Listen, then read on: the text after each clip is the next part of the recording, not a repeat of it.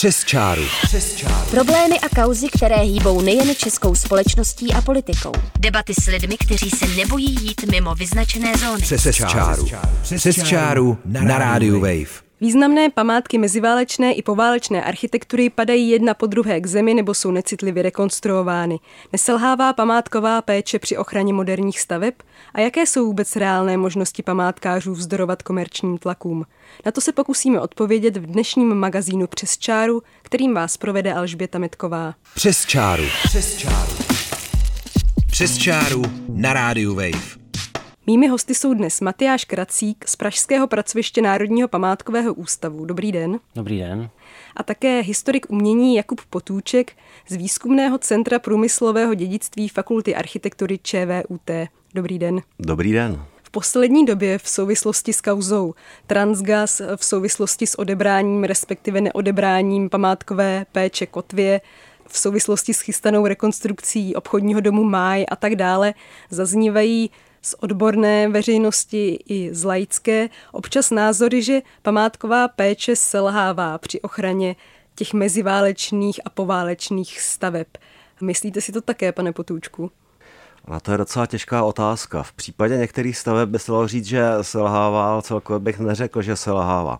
Spíš bych řekl, že zaostává. Bych to přirovnal k profesi lékaře, protože ta památková péče funguje stejným způsobem. Je jakýmsi lékařem vlastně pro architekturu, dědictví, vesměs stavební, protože o tom se bavíme.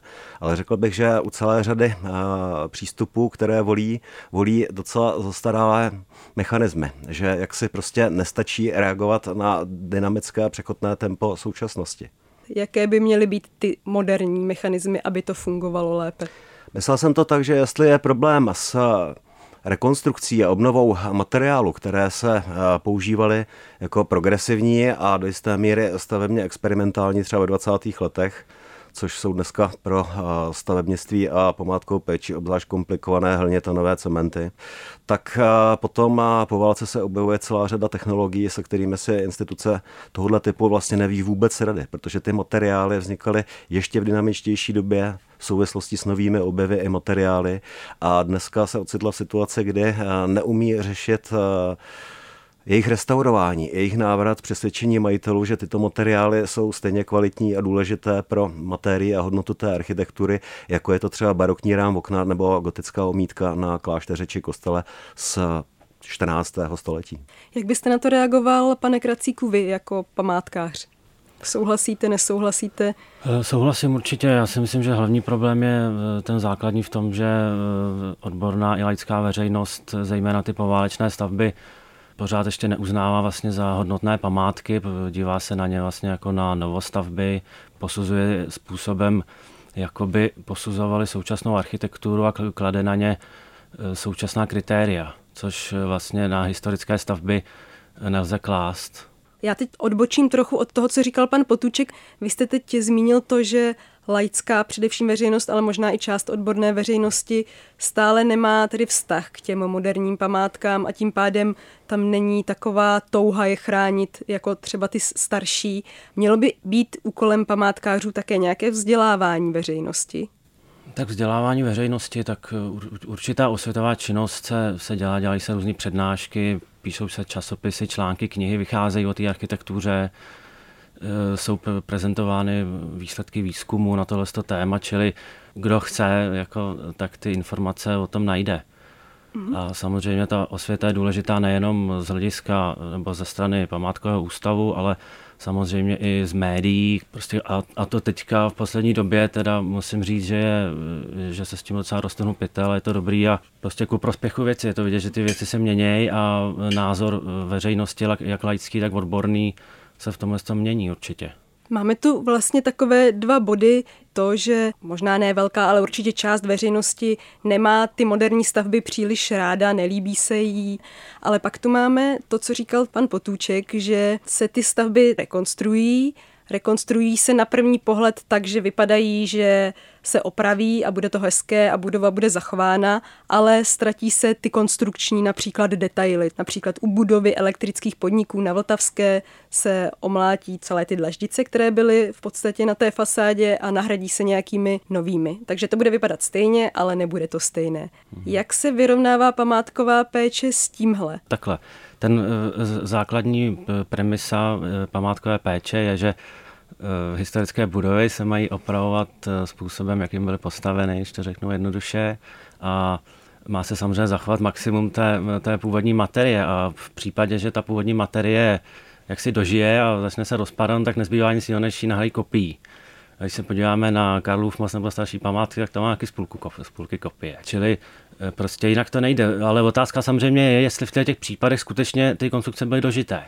To je prostě otázka, která je na místě. Souhlasíte, je tedy nutné vždy nahradit ty nevyhovující nebo ty staré materiály těmi novými? Tady je úplně zcela zásadní otázka, že v případě těchto staveb rozhoduje jedna jediná autorita. V tomto případě je to velmi sofistikované pracoviště Kloknerova ústavu ČVUT, které udělá analýzu. Ono vám neřekne, jaký postup máte zvolit, ale ona vám řekne, jaké jsou možnosti toho materiálu. Že v případě jeho zachování hypoteticky třeba může existovat ještě dalších 15 let, ale pak dojde k jeho totální destrukci. A nebo naopak, že může existovat bez problému další desetiletí a bude vyžadovat třeba jenom lokální retuše. Problém tohoto počínání spočívá v tom, že je to jedna jediná autorita, proti které nelze i z odborné praxe vystoupit s relevantními argumenty, pokud takových analýz a takových institucí nemáte v zemi víc a nemáte k dispozici třeba oponentní. A to se obává, že v celé řadě případů těchto staveb není. A potom tedy dochází k tomu, že se rozhodne na základě jednoho jediného názoru a vy těžko hledáte, jaké pravdy se dobrat, protože nemáte vlastně jiný názor k dispozici. A to je velký problém nejen vůbec u detailů, ale třeba u základní statiky, a myslím si, že památkový ústav by měl dát možnost, myslím si, že by se měly objevit jako útvary, které by se zabývaly tímto klíčovým tématem jako stavařiny prostě. Říká Jakub Potůček z Fakulty architektury ČVUT v dnešním díle magazínu Přesčáru, který se věnuje památkové péči. A budeme pokračovat zase za chvíli na Waveu. Přesčáru. Přesčáru. Problémy a kauzy, které hýbou nejen českou společností a politikou. Přesčáru. Přesčáru na rádiu Wave. Posloucháte magazín Přesčáru na rádiu Wave dnes s Alžbětou Metkovou a Jakubem Potůčkem, historikem umění z Fakulty architektury ČVUT, a s Matyášem Kracíkem z Pražského národního památkového ústavu. Vy jste teď, pane Potůčku, zmínil Kloknerův ústav jako jedinou autoritu, co se týče stavebních konstrukcí, jestli to můžu zjednodušit, co se týče památek. Jak se na to dívají památkáři, pane Kracíku? Je pro vás tedy skutečně závazný ten jeden posudek tady z tohoto konkrétního ústavu a snažili se někdy památkáři třeba o to, aby bylo víc takových institucí nebo autorit, na které by se mohli obracet? No tak ono těch autorit možná je víc, k nám chodí různý posudky, jako od různých statiků, od různých odborníků, a my je samozřejmě respektujeme. Problém u těch posudků je, teď to se teďka netýká Kloknerova ústavu, ale zejména třeba soukromých statiků, tak ty vám vždycky napíšou, že ten barák je na spadnutí, že se musí zbourat. My tomu říkáme posudkářství, netýká se to jenom statiky, týká se to i prostě kvality architektury, týká se to názoru prostě odborného, čili ta praxe je taková, že dneska bohatý investor si předtím, než začne vlastně projednávat svůj názor s úřady, tak si obstará celou řadu posudků od renomovaných historiků architektury, statiků a dalších, a s těmi jde na ten úřad, s těmi jde do toho boje. Jako. Samozřejmě ty posudky prostě jsou zaujaté. To, znovu opakuju, to se netýká Kloknerova ústavu samozřejmě, ale prostě to je problém, a tož doufám, že na to nemusí být člověk odborník, aby zjistil, že to jako není v pořádku. Má vůbec tedy památková péče v ruce nějaké zbraně, tedy v uvozovkách, a jaké? Ty posudky zejména, co se týká jako názoru stran kvality architektury, pokud se má například bourat nějaká poválečná stavba, někdo vám napíše, že je nekvalitní, tak to samozřejmě není posudek, který se musí respektovat. Ten ten samozřejmě nerespektujeme a napíšeme vlastně na to vlastní názor a potom je na výkonné složce památkové péče, jak se s tím vypořádá. Mohl byste říct posluchačům, kdo je výkonnou složkou památkové péče? Protože si myslím, že většina lidí se v tom moc neorientuje právě, co dělají památkáři, co dělá památkový ústav, co dělá Ministerstvo kultury. Tak v České republice máme takzvanou dvoukolejnou památkovou péči, to znamená odbornou složku památkové péče, což je Národní památkový ústav, a výkonnou složku, což je v Praze odbor památkové péče Magistrátu hlavního města Prahy. Každý stavební záměr se podá na magistrát, ten požádá o vyjádření Národní památkový ústav. S tímto potom ty výkonní památkáři by měli ho respektovat, a pokud nerespektují, tak podle zákona mají vysvětlit proč. Vy jste chtěla reagovat, pane Potůčku?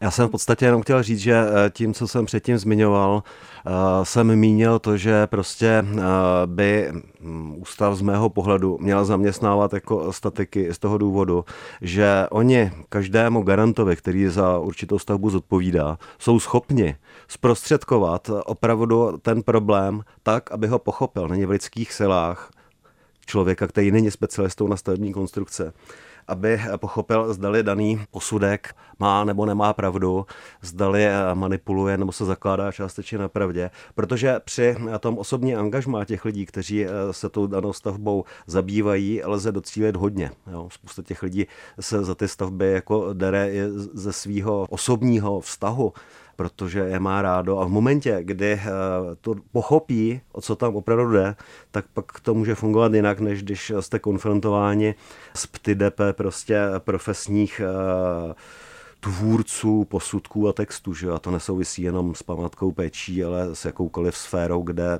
prostě je konflikt zájmu nebo nějakých názorů.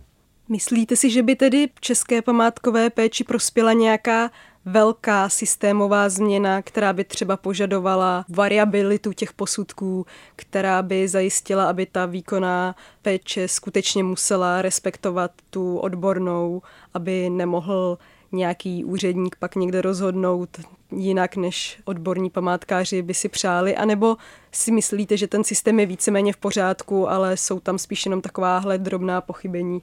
V případě památkové péče, já mám tu praxi také, myslím, že je zbytečně přehlcená úplně marginálními kauzami, řešením úplných banalit, jako řešení barevných odstínů oken na druhořadých stavbách, které jsou třeba součástí jenom památkových zón, a tohle to vyčerpává prostě a bere energii na řešení těch jako složitých případů té prvořadé architektury evropského významu, jako jsou třeba elektrické podniky nebo konec konců i celá řada průmyslového dědictví, kde ta památková péče je zatím podle mého názoru jako dost bezradná. Říká Jakub Potůček z Fakulty architektury ČVUT a Matyáš Kracík nám poví, co by podle něj pomohlo památkové péči, zase za chvíli na Radio Wave v pořadu Přesčáru.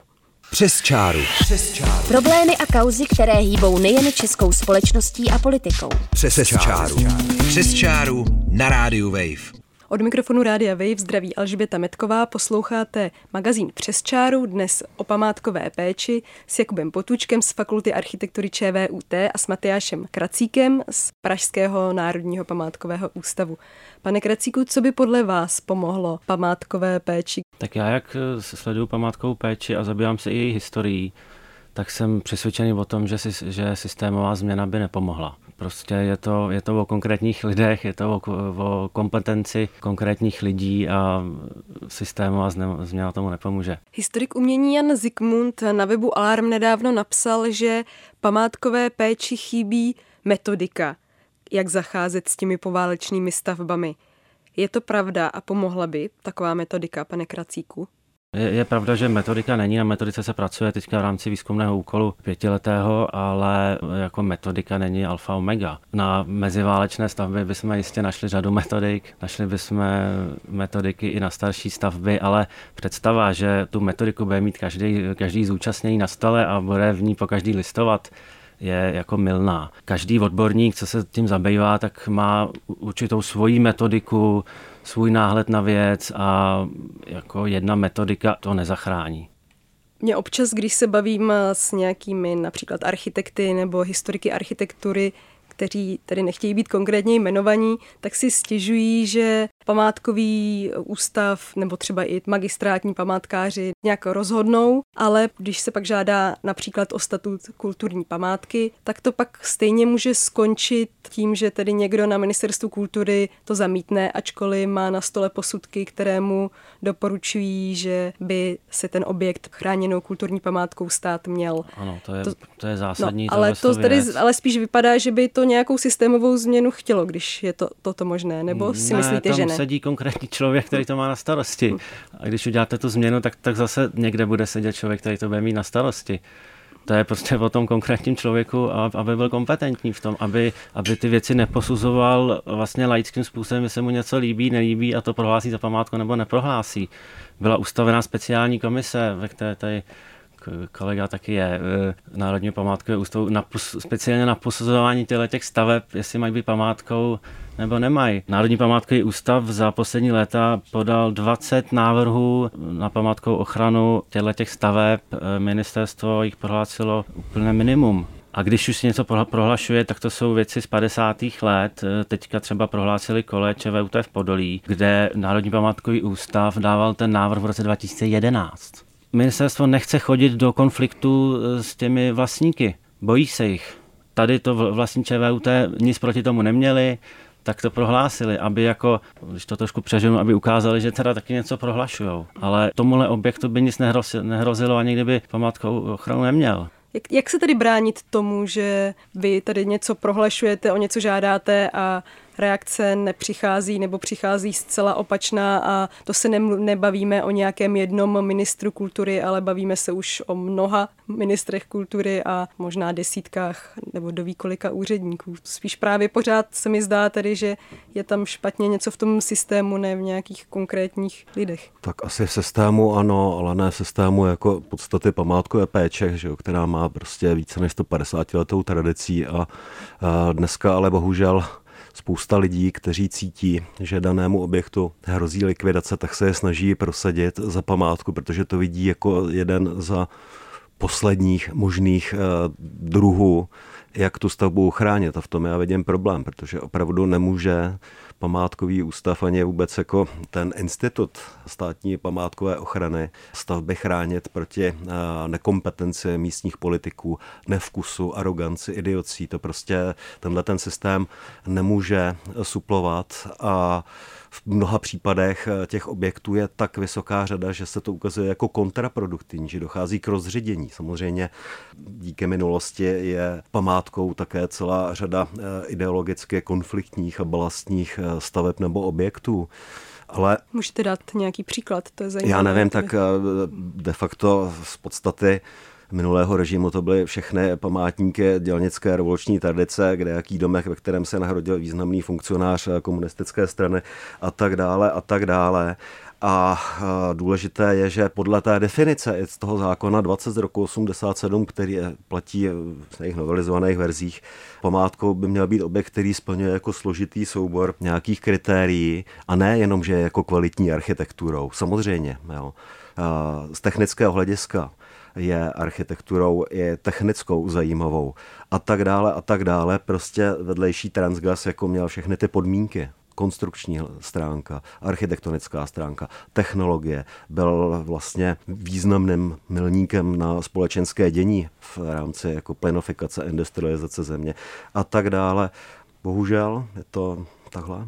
Když se podíváte na absenci stále služebního zákona, tak samozřejmě v těch vysokých místech na tom ministerstvu těch kompetentních úředníků dochází k fluktuaci se změnou prostě vládních stran a ministrů a potom se nemůžeme divit, že tady není kontinuita, která by umožnila fungování toho systému. Teď se nejčastěji řeší stavby meziválečné nebo stavby, které byly postaveny před rokem 89, ale začínáte už nějak řešit stavby z 90. let, které dost možná čeká podobný osud, nebo čekají podobné debaty jako dnes stavby z 80.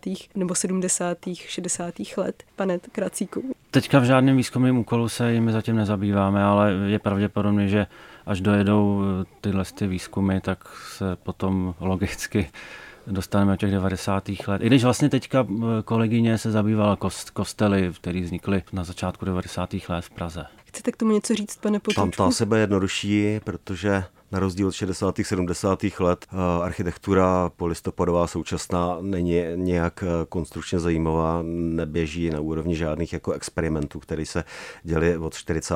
do 80. let třeba, ale i v mnoha materiálech, kde je návrat jako k ušlechtilejším, tradičnějším materiálům, asi se bude dát pracovat s již existujícími technologickými postupy. Otázkou je, co bude s těmi plastovými okny.